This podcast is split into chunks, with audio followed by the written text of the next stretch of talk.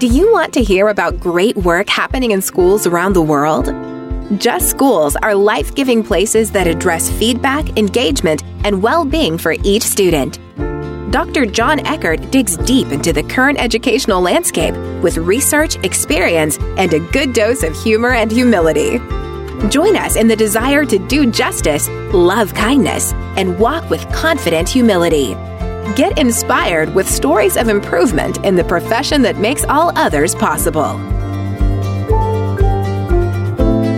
I hope you're gearing up for another great school year. We're excited to be back with the Just Schools podcast. And today I'm interviewing someone who I think of as a life giving colleague. We all need those colleagues in our lives who help us find joy in what we do. And I've only been able to work with him for just a little over a year.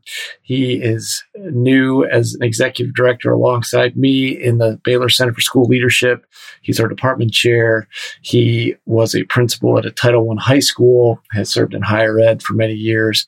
And it's just one of those people that brings joy to everything that he does. And most importantly, the work we do together. So I hope you enjoy this interview with Bill Sterrett. So excited for you to hear from him. And hopefully it's an encouragement as you gear up for another great school year.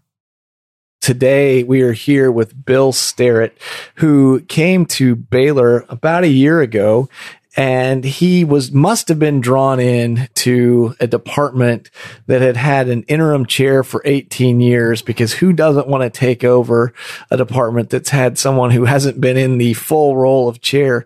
And the irony is we're the department of educational leadership. And we had the interim chair for 18 years which it's a great place but we were pretty siloed because we really didn't meet ever. We just kind of coexisted and it was maybe a little bit of the time of the judges where everyone did what was right in their own eyes, but they were mostly doing good stuff. So we worked, but it's been a blessing to have him here. He's a Milken Award winning principal, had been at UNC Wilmington as the associate dean for research, longtime educator. And so I just wanted to open up with this, Bill. What, what drew you to Baylor? Why did you end up here? I'm assuming it wasn't really the 18 year interim chair, but uh, what drew you in? Well, Jon, thank you for the opportunity. And Baylor was a unique call for me because of its mission, and that is an unambiguously Christian university that is research focused, that is aspiring to be great in terms of research, teaching, and service. And the department is doing a lot of great things. So the colleagues here, yes, were a big part of the draw. The leadership opportunities you mentioned, it was a fantastic one to bring in those insights as a former principal and associate dean, and above all, a teacher, because we are focusing on how do we prepare educators, whether it is in sports or whether it is in higher education, whether it's in managing a complex athletic aspect or a school district, a university department. So all aspects of leadership, I think, are culminating to some wonderful opportunities here. So I think the mission, the department and the colleagues here too, and the opportunity to be a part of something really special. Now, I'm surprised you didn't say Penland because uh, we get to the dining hall pretty regularly because we eat for three dollars and twenty five cents and we eat well. we do eat well, and you can't get a bad meal over there. And, and, we joke about how often we go out to eat, and it's and it's so convenient. And the food is delicious. I mean, where else can you have Wing Wednesday? and I think yesterday they had ribs in in Penland. You can get breakfast over there too. But in all seriousness, the aspect of community where yeah. we can break bread together, where we can uh, pray together, have a delicious meal, uh, joke around, tackle some opportunities and challenges too. So I've had a number of just wonderful meals, uh, whether it's a uh, uh, a delicious greasy hamburger or just uh, something more healthy. But the community over yeah. there is fantastic. And yeah. by the way, Baylor has a number of awesome places to eat here on campus too. So if you're ever nearby, stop by my office and uh, we'll right. go somewhere fantastic. That's right. That's right. So you've also agreed to step in and be uh, the an executive director of the center with me, the Baylor Center for School Leadership, as we've made some leadership transitions. We've hired some amazing people. We've got an amazing team of educators that we work with that are in the field. But why jump into this center leadership on top of the work you're already doing as department chair? You just feel like you have it all worked out with the department chair. You needed a new challenge right why away. not? Just add something on. You know, Jon, when you look at the Center for School Leadership, what better place to align a lot of our work with the Department of Ed Leadership. So there are those natural overlaps. But again, the mission of what the Center for School Leadership is called to sort of be that influential Christian leadership catalyst.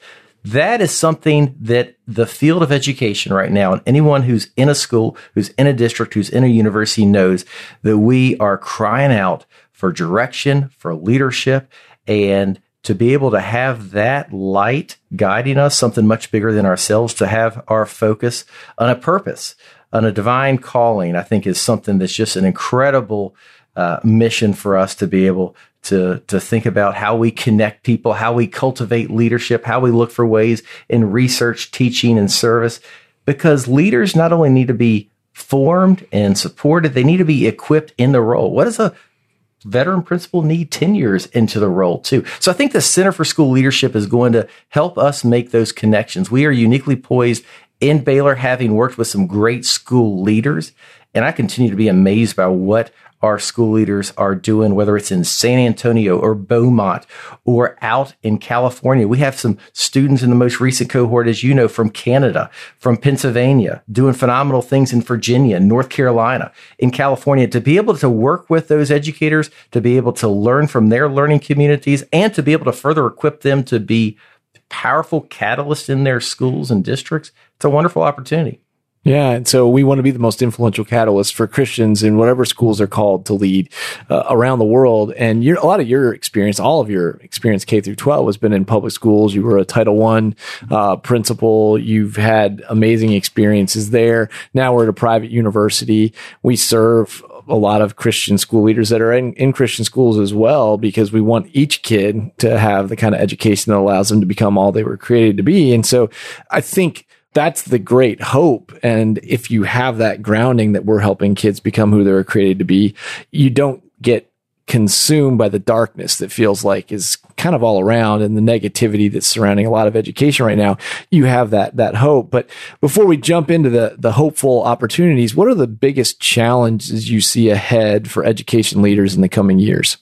I think several years ago the pandemic put a spotlight on what some of the most pressing issues were uh, in terms of not feeling connected or in terms of perhaps just needing to have qualified teachers and principals in their roles. You know, Jon, I was just looking at recent research here in Texas where we have close to 30,000 uh, elementary and secondary administrators too.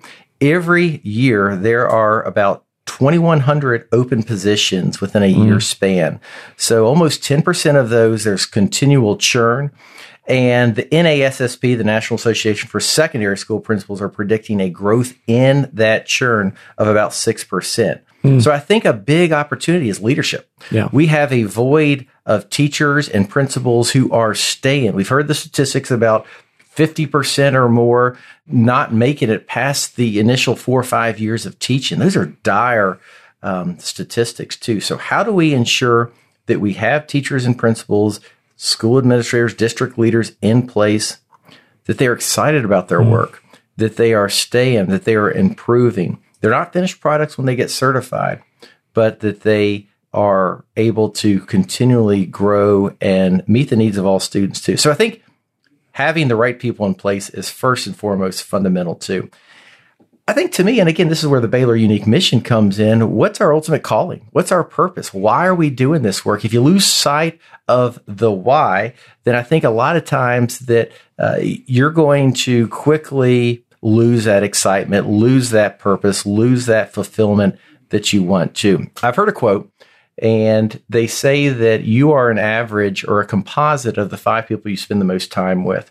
And what I like about Baylor is we are surrounding ourselves with fantastic students with colleagues just down the hallway. And we're tackling some of these most pressing issues together. What are schools facing? Whether it's a rural school battling a drug crisis, whether it's an international school that's wanting to have professional development reinvigorate the way that teachers connect with students too. There's wonderful opportunity. And whether it's a center or whether it's one of our programs that's helping equip aspiring leaders in their work, I think we're at a great place to do it. Mm-hmm. Well, and you've started to touch on this, but you know, we just laid out some challenges. But then, what are the big opportunities you see for the center and the department as we lean into this leadership? What are some of the things you're most excited about there? I'm really excited about the team we have together too. So, uh, working with you as a colleague who's a professor, we've recently brought on uh, Jill Anderson in a senior director role who has an incredible background and sort of leveraging the best resources in terms of what does it mean to how do we better engage? How do we look at this from how we talk about, communicate our mission, how we connect better. We have Sahira Kodra, who is here in a coordinator role working together with us to Eric Ellison helps make incredible connections amongst school leaders too. So just having a team where we sort of mm-hmm. brainstorm these ideas together, whether it's something in terms of planning a academy in which we are bringing together other catalysts to tackle some problems related to mission, re- related to curriculum, related to a school improvement aspect. That's a key driving point too, is that team and how we're meeting the needs. Another piece is research. Mm-hmm. We have potential to do fantastic things and people are seeing that we're uniquely poised where we're being given the opportunity to work with improvement communities such as a project in Mississippi, working with you, um, Jon, seeing your leadership in sort of how we are engaging learning communities to focus on flourishing, mm-hmm. to focus on turning around perhaps issues related to school improvement and how we can equip leaders to work together in a collaborative way to focus on positive strategies. That's wonderful as well. So I think the engagement piece, the research piece coming together, just phenomenal opportunities. Yeah. And so one of the things that I think we've actually thought through in our department and then what we're thinking through in the center is we don't ever come in with solutions. We come in with processes that help you improve because so many times solutions get oversold and they become technical solutions that are band-aid solutions to gaping problems where if we just take you know, we have a lot of talent in our department, for example. It wasn't very cohesive, uh, but now with sport management and higher ed and K 12, we find places where we can overlap and do things in, in community. And then with the team that we've been building at the center, you know, you mentioned Sahira, who's unbelievably talented, and Jill, who brings in all kinds of skills we did not have in the center. And then Eric, who just basically collects talent all over the world we can bring that and we try to bring some coherence to it. So we try to give some tools. We try to focus things there that get us away from what I think educators have been not, we have not been doing ourselves a, service when we keep talking about burnout as if it's a badge of honor and continuing to discourage people from entering the profession because who wants to go into teaching when it sounds completely miserable? And then who wants to go into administration when it feels like every administrator is about ready to crumble. And so again, if you don't have a firm foundation in your why of what you're doing, then that's going to happen. So I don't want to be Pollyanna about the challenges that are in schools, but there's unbelievably meaningful work we get to do every day. And so it's a blessing to be able to do that. And by surrounding yourselves, I love your, the, the quote that I don't think we can say it enough. You're the average of the five people you choose to spend the most time with. That makes a big difference. And are you going to be around people that are positively feeding what you're doing with kids? Or are they dragging you down? Are you going to be part of that crab bucket culture? Are you going to be part of that turtle boil that we always talk about the turtles that get out of the their hole in the sand by the stronger turtles, helping other turtles get out of their shells and then push them up and out to sea.